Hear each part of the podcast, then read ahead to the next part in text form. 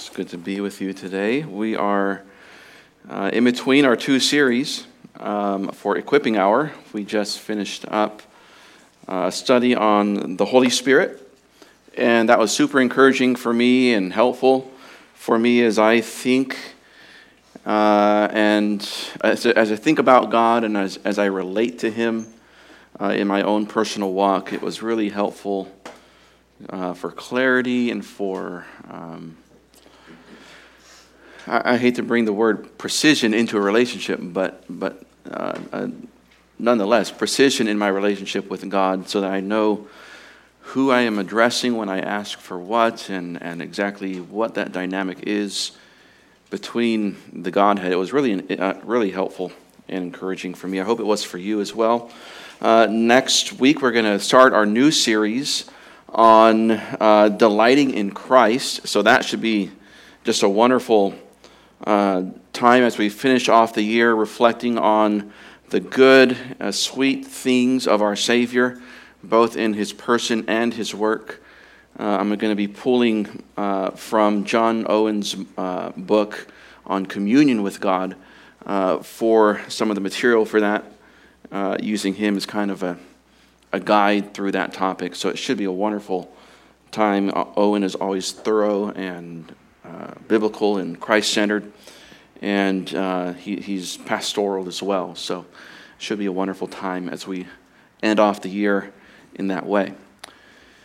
Well, as is our normal custom, most of the time, not all the time, but most of the time in between our two series, we'll have uh, one week uh, of break. We'll also have a week uh, where we um, remind ourselves about uh, this ministry that we have in our church is kind of the foundational ministry. I would say, next to the preaching of the pulpit and the singing of praises, this is, this is probably the third most important uh, ministry in all the church. Uh, we won't be healthy, we won't do anything if we don't have discipleship right in the church. So you could really strip away every other ministry children's ministry, nursery. Uh, you could strip away our home groups. You could strip away um, yeah, our, yeah, even our evangelism in some sense, because discipleship is part of, uh, evangelism is part of discipleship. You could strip away nearly every other ministry in the church. We would still be a church, and we would be doing uh, what the church is supposed to be doing if we're doing discipleship.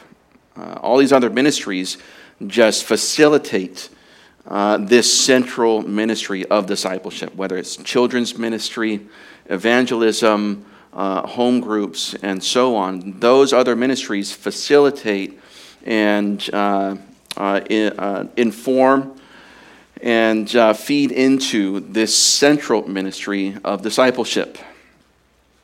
Now, we get our, what we're, what we're going to be looking at this morning is when it comes to our discipleship ministry, we want to be intentional. Uh, that's the main word I want you to walk away with this morning is intentional. Uh, I want you to think about your discipleship ministry. If you're discipling someone, I want you to be intentional in that relationship. If you're being discipled, I want you to be intentional as well to know what is tr- uh, what we're trying to do. We're trying to change you. Uh, we're, we're trying to, to change you into the likeness of Christ. Uh, and our primary goal, our, our, our direction for discipleship, uh, as always, it comes mainly from Matthew 28, verses 19 to 20, where Jesus said, Go therefore and make disciples of all the nations, baptizing them in the name of the Father and the Son and the Holy Spirit, teaching them to keep all that I commanded you, and behold, I am with you always, even to the end of the age. Now, the, the main verb here, this is just by way of introduction to get us into uh, what we're going to, the, the meat of what we're going to talk about today. Uh, the, the main verb is, is arguable, but it, it is, I believe, make disciples. Uh, that, is the, that is the one verb in all of this passage that is just a straight verb. It, it's, it's the dominating thought and action is a dominating command of Jesus' words here. Now, underneath that, you have three participles. You have three words that give color and life and explanation to the main verb, make disciples. Meaning, he says, make disciples. And what does that look like? Well, that looks like going, it looks like uh, baptizing, and it looks like teaching. Going, baptizing, and teaching. Those are the three key elements of discipleship making. Uh, and I, it, you might not remember this is this is going way back uh, into I think the first year uh, where we came here. Um, I, I, developed this uh, for us. Uh, the three E's of discipleship are evangelize, establish, and equip. Evangelize, establish, and equip. Now, evangelize is uh, to explain or give a word to go, right? So, in our we, we when we go make disciples, we are evangelized. We're going with the gospel. And then once they come to faith, we establish them in the community of faith. That's baptism. We establish them, they confess the, the, the Lord, the name of the Lord Jesus publicly. Uh, we establish them as uh, part of the body of Christ, as part of, as part of the family of Christ. Uh, we recognize that in the waters of baptism and uh, hopefully uh, in the form of church membership. And then this last step is equip. So evangelize, establish, and then equip. This is what we most often think about when we, when we think about uh, discipleship ministry. Uh, and rightly so. Uh, we can be discipling somebody who isn't a believer. And so you're evangelizing with the hope of establishing, establishing them in the faith, in, in the community of faith, and then eventually to equip them. Uh, so you can disciple, and it happens often, and it, and it should happen often, uh, that you think of those relationships as maybe the seeds of discipleship. If you're um, talking to somebody, if somebody's new to church and you strike up a conversation and a relationship blossoms out of that, a friendship of some sort, uh, you are in the midst of discipleship. You are bringing them uh, to Christ through evangelism with the hopes of establishing them in the faith. And then, and then the goal would be that you would be the one, uh, that you would be equipped and ready so that you can be the one uh, to equip them in the faith. Uh, again, today we're going to focus on this last step, equip, because that's really what most of us, if you're discipling somebody, that's, that's usually where you're at, is equipping them. And that is, again, verse 20 teaching them to keep all that I commanded you, and behold, I am with you always, even to the end of the age. That's what equip looks like. It looks like you teaching them, teaching to uh, teaching them to keep all that I commanded you. So there's a specific, there's a, spe- a specificity, excuse me, uh, in our teaching, in our equipping of disciples. Um, Christ assures us that He's going to build His church, right? And so we should be uh, ready to, uh, to evangelize the lost that come our way on every each Sunday and in between Sundays in your own life. We should be ready to uh, adopt them into uh, the, this local church family uh, and establish them in the community of faith. We should also be ready uh, to equip them. To equip them. Are you ready to train somebody up? That's a good question to ask yourself. Are you ready today to train someone who maybe ju- even just somebody that just got saved last week? Are you ready today to say, I would love to go through this book with you and meet with you, and I, I feel like I can help you grow and uh, really uh, establish your soul in Christ and and give you the, the, the basic steps to live uh, the Christian life. Do you feel that way today? If you don't, then uh, the Lord wants you to feel that way. He wants you to be ready because He has commanded you to make disciples. There, there's no opting out of this command, right? Whether it's for a church or for each individual Christian. Each one of us must be involved in each of these three steps. We must be involved in, in evangelizing, establishing, and equipping people. God wants you to be ready for that. And uh, equipping hour is to equip you so that you are ready for that. I would argue that um, most of us, most of us in, in, the, in the church, uh, in this church, are ready. Uh, you've just convinced yourself that you're not. Uh, and you need to get past yourself, essentially. And you have, need to have greater faith in God's use of you. Now, for us to equip and to equip well, there's two main things, I think, uh, in Jesus' command, teaching them to keep all that I commanded you. The first thing is focus. Focus. Now, what we see in the life of Jesus, we saw that. Uh, he had a ministry to the crowds, to the multitudes, right? He evangelized to many. I mean, uh, think when he stood up in the midst of that banquet and said, Come to me, all who are weary and heavy laden, and I will give you rest, right? That was a ministry and an evangelism to all. But, and, and even beyond that, or within that, all that were evangelized or, or he went to, right? The going and the evangelizing. Uh, not all of them were established in the faith, not all of them were believers. Some, there was, there was a, even a smaller crowd that followed Jesus around. Uh, and we think of maybe the 5,000 that followed Jesus. And the, they were those that um, followed him wherever he went. Um, and he fed them with bread uh, and fish, and they listened to his teaching. But when his teachings got uh, too personal and too demanding, uh, they, many of those 5,000 left. And Jesus knew that that was going to happen because he knew what was in the heart of men. Uh, but Jesus, in all of these um, spheres of reach in his ministry and life, he had this very intentionality to focus on the few. He had 12 disciples, and he invested in those 12 men in a way that he invested in no other.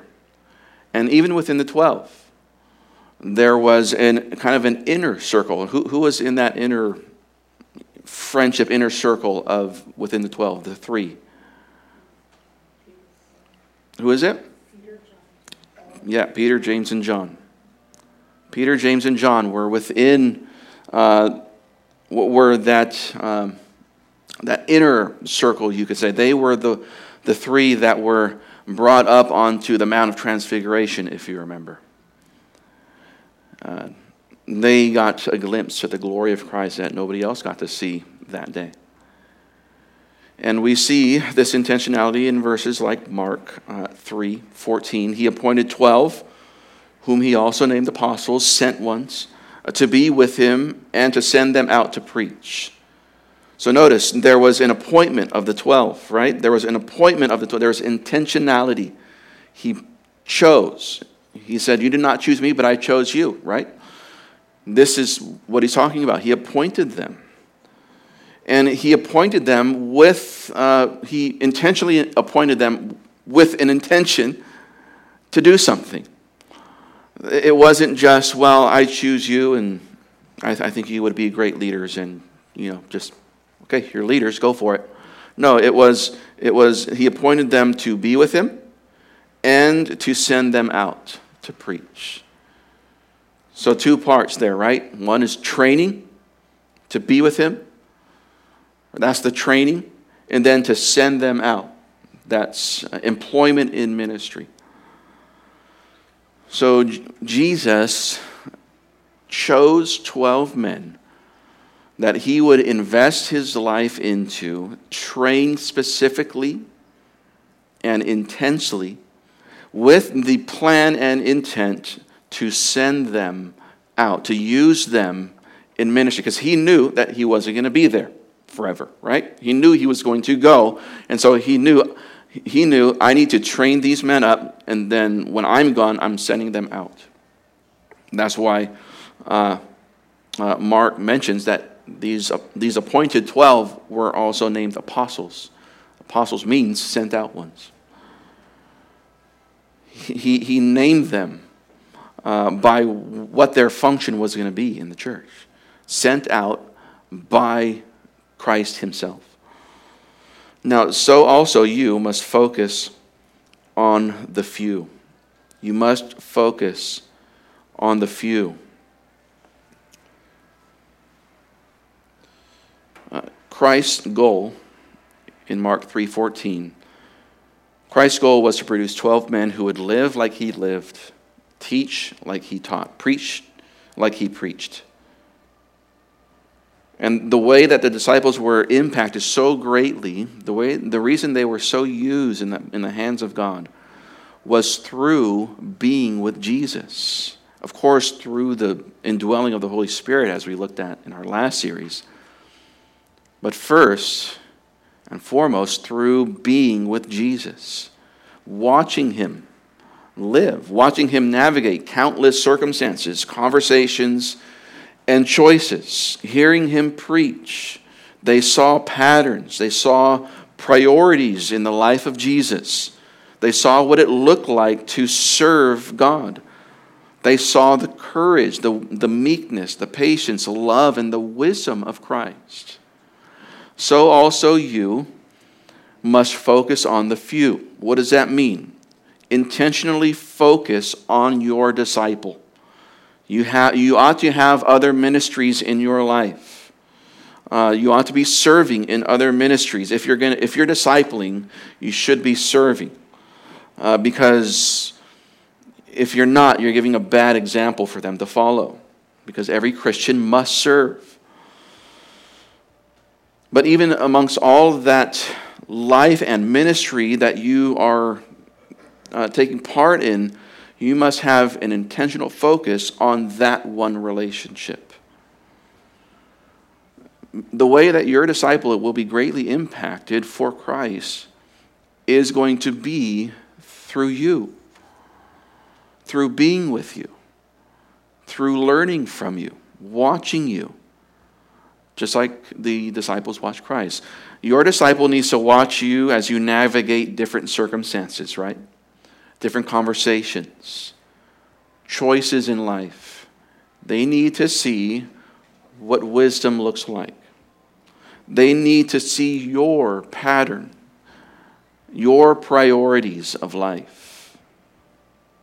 They need to see Christian courage and meekness and patience and love.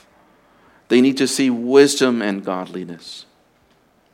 Now, of course, you will not be the perfect model. That's why there's Jesus, right? That's why uh, Paul even said, Imitate me as I imitate Christ. The flip side of that is when I don't imitate Christ, don't imitate me, right? But when I do imitate Christ, praise the Lord, you, can, you, you have a model to follow. That should be your mindset. I'm not going to be perfect but I'm not supposed to be perfect. I, am not supposed to be uh, without sin in this life. That's for the life to come. I am to aim high for godliness, of course. But my, uh, my failures are opportunities to point to the perfect one. You will sin against your disciple, and you and God will sovereignly orchestrate it where you will sin against your disciple, I believe, so that you can give a model of what it looks like to ask for forgiveness and to confess your sin and to reconcile. So expect that to happen and be okay with that, but handle it well. Expect to fail in front of your disciple. Not completely, not don't fall on your face. It's not an excuse to just completely fail morally, but you will. Uh, you may not sin against your disciple, but you may sin in front of, or he, your disciple may hear of your sin or your struggles. That's an opportunity to show them what it looks like to be a Roman 7 kind of Christian. Uh, I, I want to obey the Lord, but it's difficult at times. And I need you to pray for me. Ask your disciple to pray for you and to encourage you. Now, this requires focus effort from you. All of this uh, focus on that relationship requires you to give a, an intentional effort. Be intentional about the amount of time that you are with your disciple. Uh, for good discipleship, uh, the, your interaction should not be for one to two hours uh, every two weeks or every month. That's not going to be enough. It's a good starting point, but it should go and blossom and expand from there. It should expand from there. You should have them over for dinner. You should go on double dates if you're able to. You should uh, try and serve alongside each other. You should run an errand with them or have them help you uh, accomplish a task around the house, whatever it might be. Uh, if you're, uh, if you're going to prepare a meal for one of the other members in the church, get your disciple with you and say, We're going to cook together and we're going to go buy it together and then we're going to go deliver it together. Because uh, I want to show you what this looks like. That's a great opportunity. It can be in the simple things of life. Just have them in your mind. Also, when you are with your disciple, be thoughtful about sharing what you're going through so that they can see how to work through difficult things of life. Uh, overall, you need to focus on that relationship, that discipleship relationship, in a way that shows that it is a high priority in your life and ministry. Focus on the few. But also, as you focus, you need to focus on their character. Focus on character. Now, we've used this um, acronym uh, before. We must invest in disciples with the intent of producing fat Christians. Fat Christians. F A T. Faithful, available, and teachable. Faithful, available, and teachable. First of all, faithful. This comes from, faithful comes from verses like, there's others, but verses like 2 Timothy 2 2 is an easy one to go to, uh, where Paul tells Timothy the things which you have heard from me. This is discipleship, right? The things which you have heard from me in, in our discipleship relationship, you could say, in the presence of many witnesses now it's your turn. Entrust these to what kind of men? Faithful men who will be able to teach others also. Don't entrust what you have been given to somebody that you never see on Sundays. I've, I've tried it in my summerness, I've seen it tried. It doesn't work.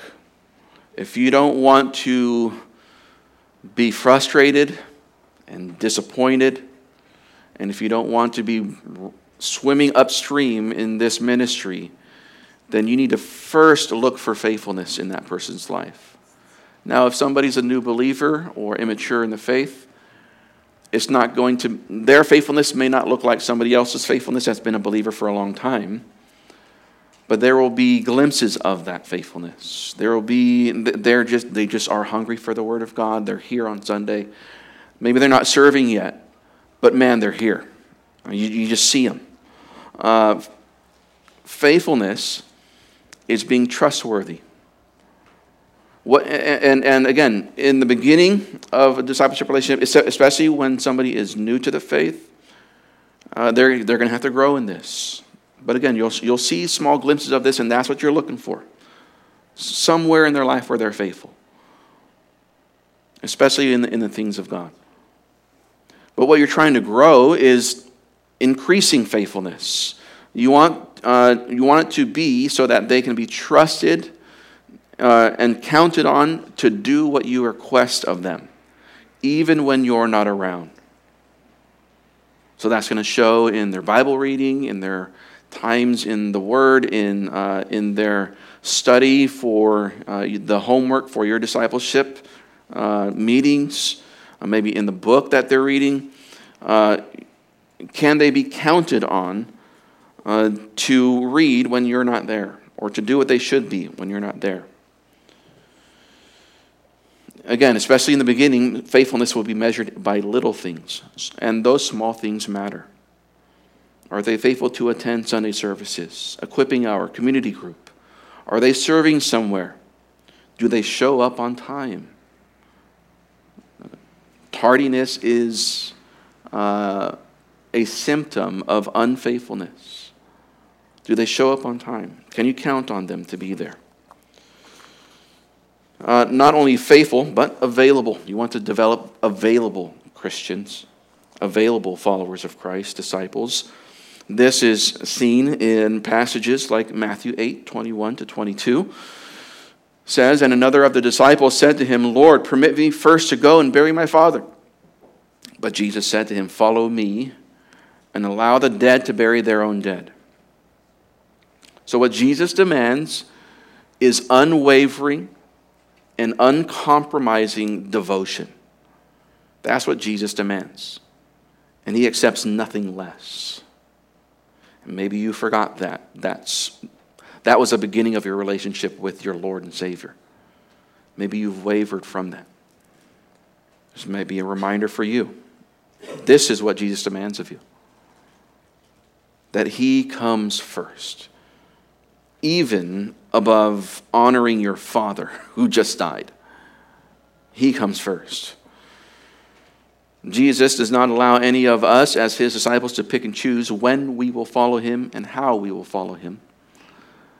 Our dedication to Christ must be radical and without hesitation. We must be available to do his bidding when he calls. This can get distorted and, and abused in a discipleship relationship because people can take this and say, well, um, that means whatever I tell you to do, you got to do. And whenever I tell you to meet, you got to meet. And, and, I, and I'm the, you know, the dictator here. Uh, that you're not Jesus, okay? You're not Jesus, so don't try and take that place. You have to guard your heart against abuse of these realities. You're looking for them to treat Christ that way, not you. But this will show in patterns in your disciple. For example, if your disciple is too busy to meet or is often canceling on you, that means they're not available. And either uh, and if you've tried to exhort them and encourage them in this area and they're not available then you may need to move on to invest in another disciple who is available. Don't do that too quickly. Uh, you want to de- try and develop this right? This is what we're trying to develop in our disciples so being too busy to meet or often canceling on you without an intent to reschedule or just kind of leaving it up to the wind to reschedule you need to call that out and uh, bring that up when you do meet. Uh, that unavailability uh, is manifesting the disciples' priorities. That's really what's happening. Right? If I'm not available to Christ, then that means I'm I am available for something else. And that other thing, that or that other person has priority over Jesus in my life. That's what it means. And so, if they're constantly saying no to you and to growing in discipleship, then they're saying something to yes that is out of, out of uh, balance. I need to help them see that as you counsel them. What you want is a disciple who sees their need to be discipled. You want somebody that says, I just need this. I don't care who it's from. I don't care how early I have to wake up on Saturday morning to do this or on the weekday morning, whatever it takes, I know I need this. thank you for discipling me. Wouldn't that be nice to have in your discipleship relationship? They need to sense the importance of this. And by the way, they're going to see that from you, right? They're going to see that first from you, and you molding your life schedule, your family calendar around this primary ministry. They're going to see you bend over backwards to try and make it work with them. To not give up too easily. Well, I'm available for this these 2 hours in the week and if they can't meet with me in these 2 hours of the week then sorry. You're available for more than that, trust me. Uh, I think your spouse would say that. I think your conscience would say that. I think your, your screen time uh, report on your phone would say that. Uh, be available, lead them in that availability, and promote that in them. Uh, the last mark of character that we need to focus on is that they would be teachable. Teachable. And this is going to bleed into uh, the, the next and last point teachable. This comes from passages like uh, John 6, verse 60 to 68. I referenced this earlier. John 6, verse 60 through 68 says, Therefore, many of his disciples, when they heard this, uh, that is, you must eat of my flesh and drink of my blood, when they heard this, uh, said, This is a difficult statement. Who can listen to it? But Jesus, knowing in, him, knowing in himself that his disciples were grumbling at this, said to them, Does this cause you to stumble? What then if you see the Son of Man ascending to where he was before? The Spirit is the one who gives life, the flesh profits nothing. The words that I have uh, spoken to you are spirit and are life. So, so, what he's saying here is, you know, you're, you're having a tough time swallowing my teaching. Um, what, what do you need? You need to see me transfigure in front of you so that you'll finally just accept what I teach? Don't you see that my words are spirit and life?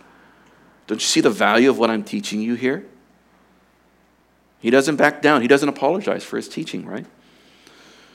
And he said, he goes on, but there are some of you who do not believe, for Jesus knew from the beginning who they were who did not believe and who it was that would betray him. That, that is Judas, right? And he was saying, For this reason I have said to you that no one can come to me unless, unless it has been granted him from the Father. And as a result, many of his disciples went away. Quote unquote disciples. Disciples on the outside, right? Many of the quote unquote Christians walked away. And we're not walking with him anymore. Verse 67 So Jesus said to the 12, he turns to the 12, right? That intentionality. And he just draws a line in the sand. Do you also want to go? He says, This is, this is your time, this is your chance. And this is the true disciples, the true follower of Christ. This is his response. Simon Peter answered, to, answered him, Lord, to whom shall we go? You have the words of eternal life. You see, even though they are difficult teachings, difficult words, I need this, right? So when you rebuke or confront your disciple, how do they respond? How do they respond? They should respond like Simon Peter. You know what? Uh, I need this. I may not like how you said it. Maybe but I need it. I need it. I'll just take it and uh, I will thank the Lord for bringing this uh, from you. And I will pray over this and I will ask the Lord to work on my heart. That's the response that you want. You don't want an argumentative disciple. That is, that is so frustrating.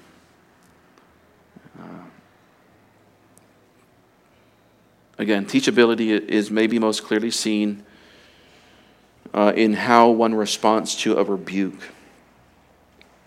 Simon Peter here gives us an, excellent example, and the example is humility. Teachableness is humility. And so, as a discipler, you are to teach your disciple what Christ commands them to do and how that will look in their life. And they need to be able to receive that.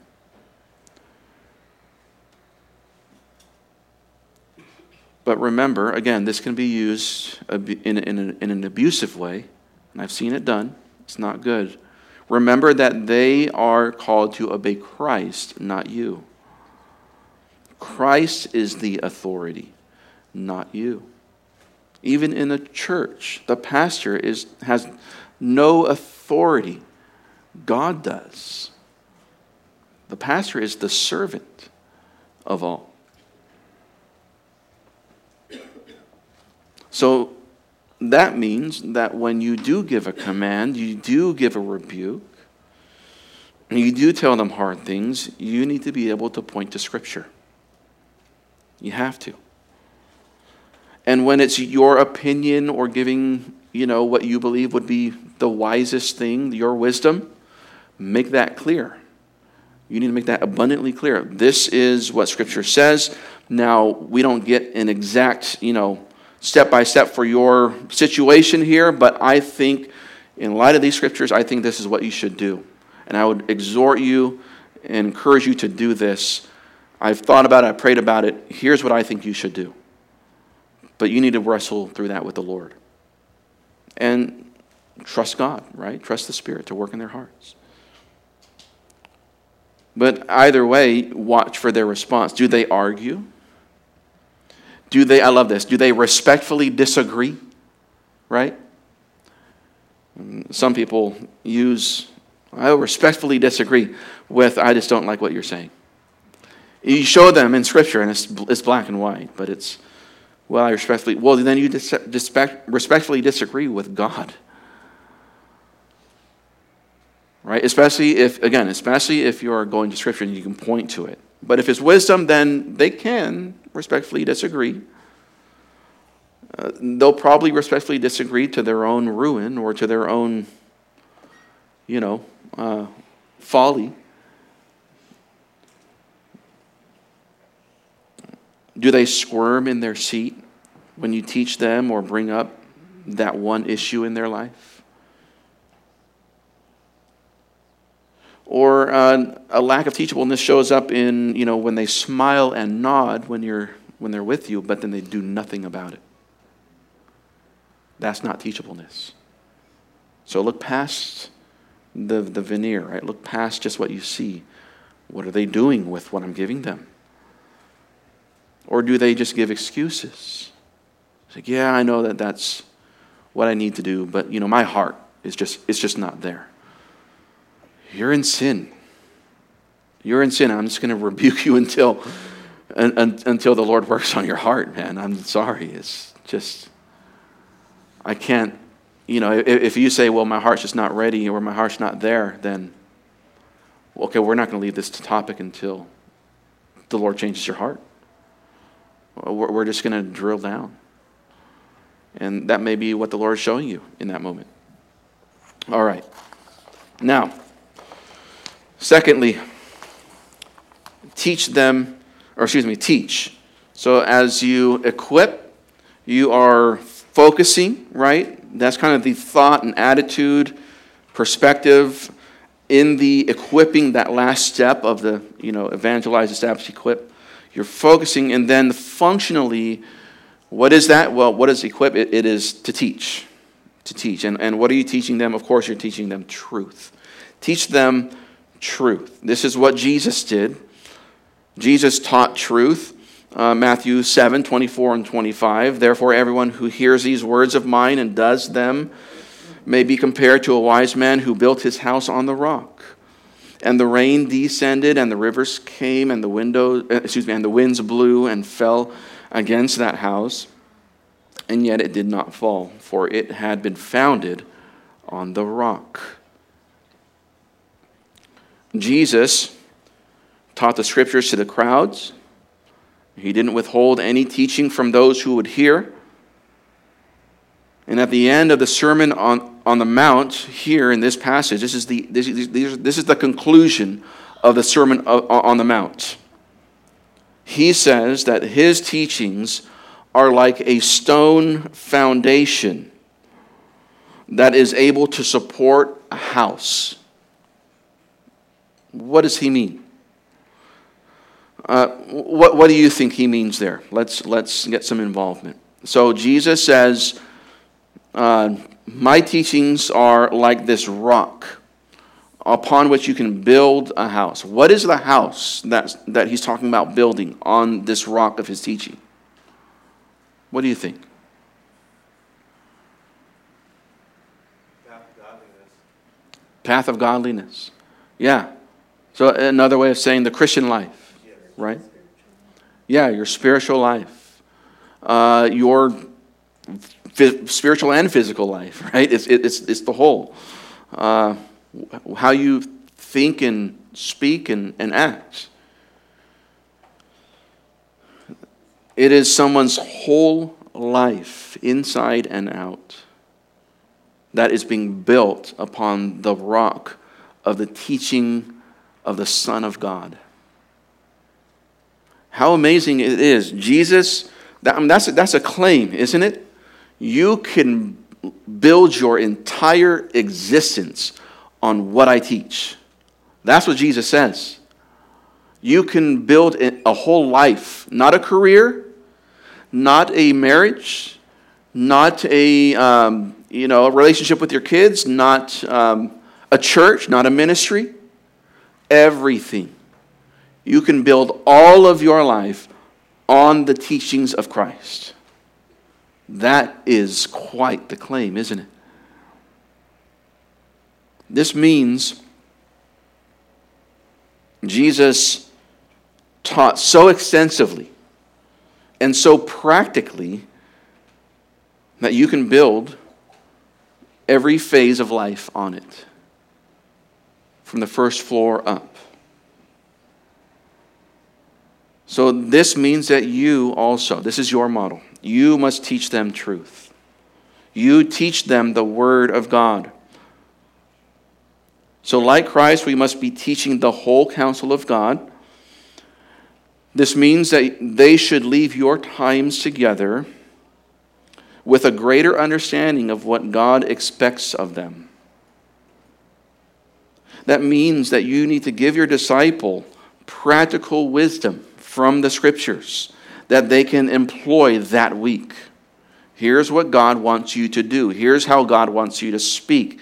Here's what God wants you to think this week, whatever it might be. This means also, just to kind of get into the nuts and bolts of, of discipleship, this means that you should have something above and beyond the content of that week's book assignment. Does that make sense? Okay, the, this, this past week's or month's book assignment was to read chapter, you know, chapter 10 and 11. And you meet and you talk about chapter 10 and 11, and it was nice, you know, it was encouraging. And you, you prayed and you talked a little bit, um, and that was it. That was it. That should not be it. Okay? You, as a discipler, should come with something in addition to the material. Maybe it's a verse that's mentioned in those chapters and you just maybe do a word study or you pray and meditate on it and you jot down some some thoughts and maybe some, some cross references maybe maybe they're going through a phase in their life where they need to be encouraged in a specific area and the author just kind of mentions that specific area in passing but your mind as you're reading it your mind goes to your disciple you need to write down a note and say well i want to i want to expand on this when we do meet We'll talk about the reading, but let's expand. Okay, let's go back and let's look at this topic here. Let's talk about finances. Let's talk about uh, marriage. Right? Let's talk about work, whatever it might be. And you bring in other scriptures to, to bear upon your disciple. You see, the point is that they learn from you, Christian.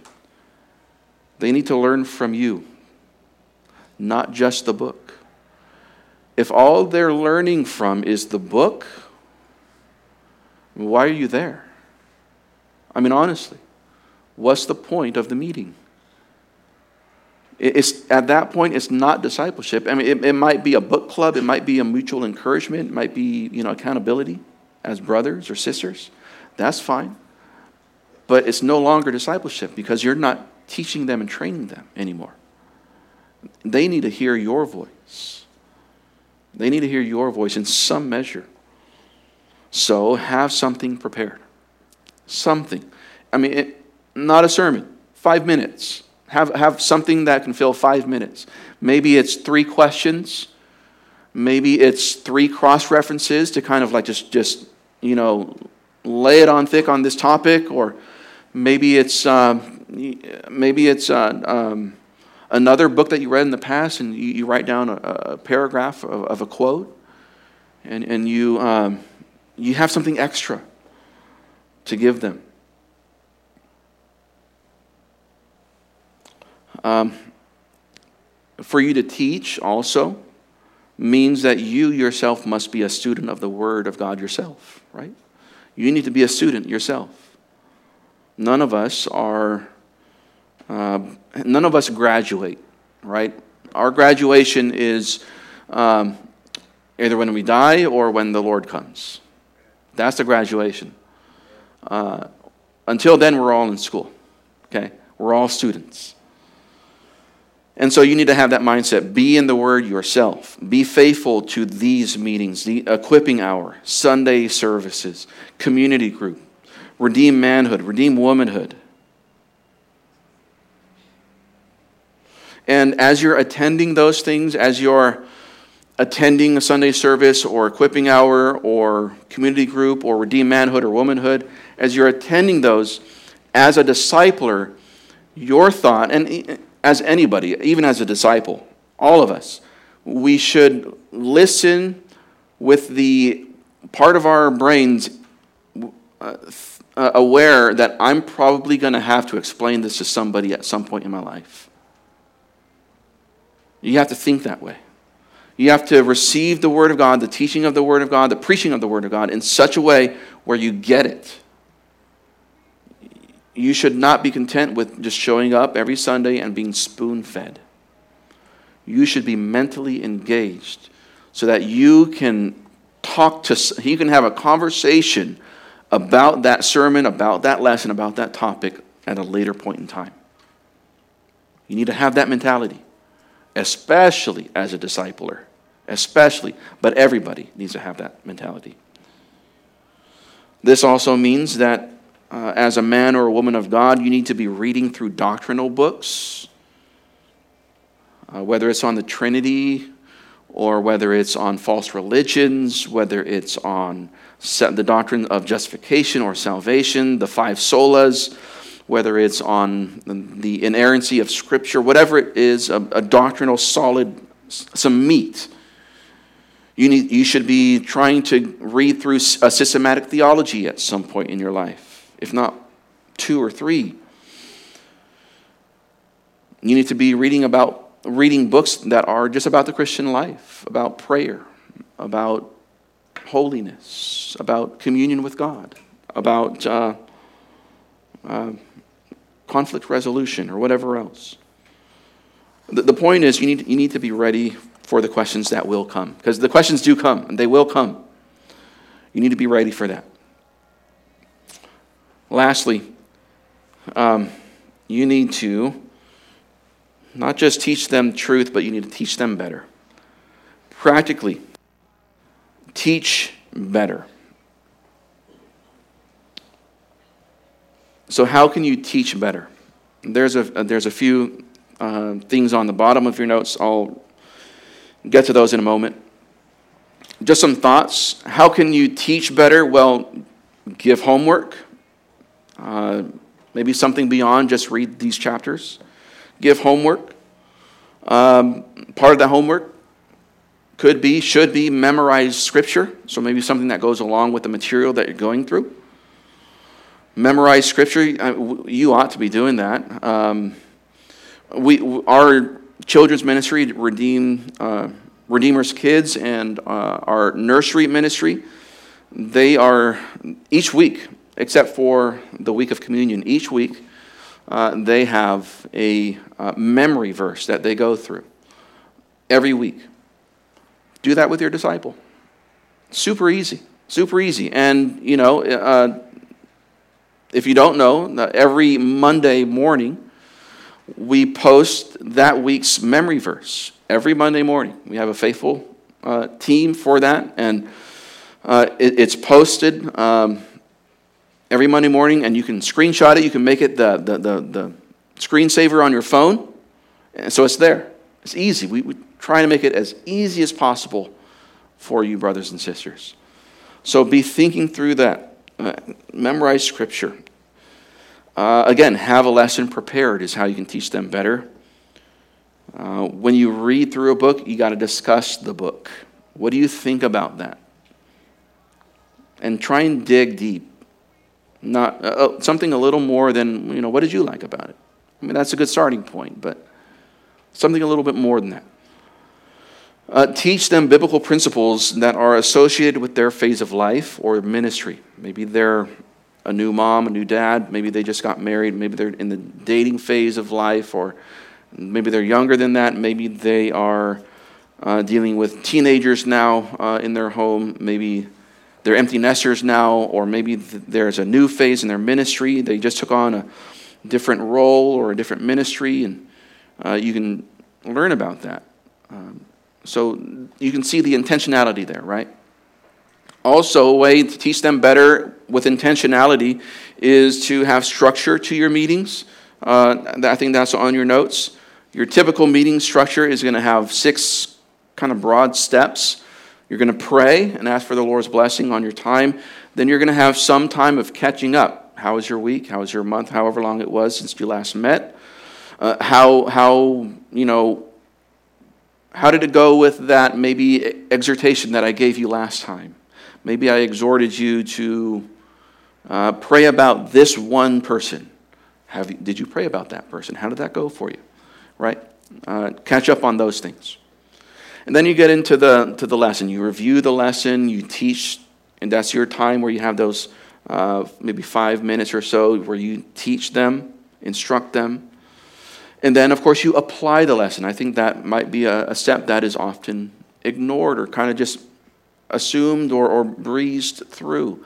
Intentionally apply the lesson. That means you should have thoughts of, you know, I don't see this in their life. I see, I see this principle in the book, but I don't see that as well as I would like to in that person's life. So I think that would be a point of application. Um, and help them through that, right? I mean, that's what Jesus said. He doesn't just say, uh, teaching them all that I commanded you, right? It's teaching them to obey all that I commanded you. Application is so important in discipleship. Lastly, you give homework for the next week, some maybe some last exhortations, and kind of like you're just launching them out and back into their life. And you, and as you do that, you pray for them. Have them pray. You can pray. Pray together. Um, also, uh, as you're meeting, especially in the catching up, the, re- the review and teaching of the lesson, the application uh, of the lesson, steps two, three, and four, have good questions. Good questions. Uh, when your disciple, or excuse me, help your disciple by asking thoughtful, intentional questions. Ask what and how questions instead of why questions or one word answer questions like yes or no. If you do ask a yes or no question, you should have already planned a follow up question. Like, okay, did you read your Bible this week? No. Okay. What did that look like? What, what were you doing instead? Or, right, you're digging a little deeper. You should, you should be ready for follow up. And that, that's hard sometimes. That, that's hard to, that's especially hard for some, uh, I think most, uh, especially hard in the moment to think of these questions. Some people are really good at that, uh, but I think most are not. So you got to plan ahead on these things. And so I wanted to give you kind of a roadmap here. What is a spiritual struggle in your life? That's super open ended, right? I'm like, who knows what's going to come out, right? Um, but you want to develop a relationship where they can do that. Uh, how long have you dealt with this? See, that's a follow up question. What is happening in your mind when you are faced with temptation? Maybe they never even thought of that. Maybe they never thought of what's happening in my brain. Uh, what, have you, what have you done about it? Has that helped? Has it made it worse? Some people just think that this one solution to their problem is the only solution and it's not working. And so they just, but they get stuck. So maybe you can help them see that, well, that's, this just isn't working. Let me try this.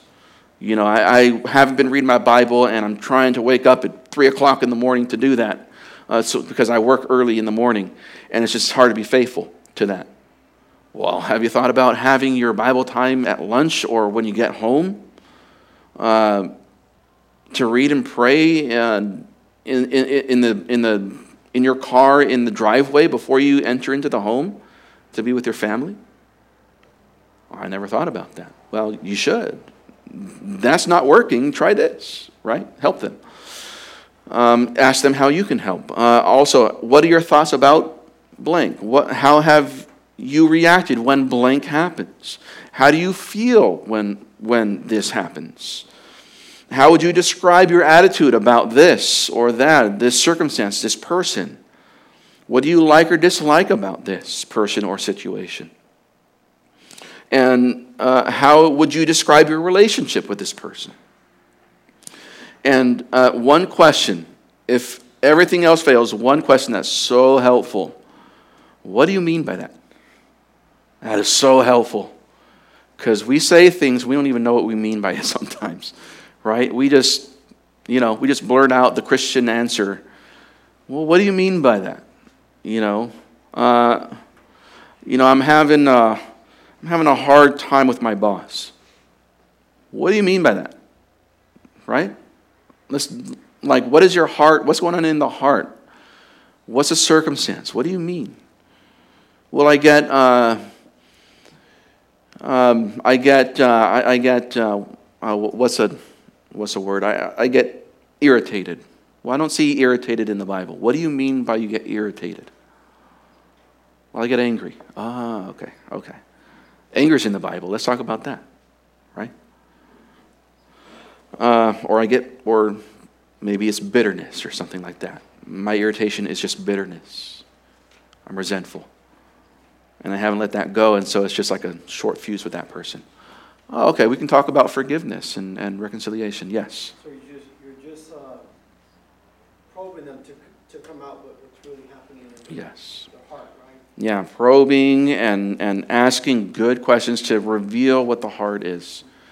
I think often in biblical counseling, in discipleship, we are too quick to just give the solution. And we're giving, uh, uh, we're giving Tylenol when we should be giving antibiotics. You know, it's, that happens a lot. And to guard against that, ask good questions to get to the heart of the issue. Most often, those, the first three, four, five answers or, or things that you're going to hear from your disciple, most often those are symptoms of what's really happening at the heart level.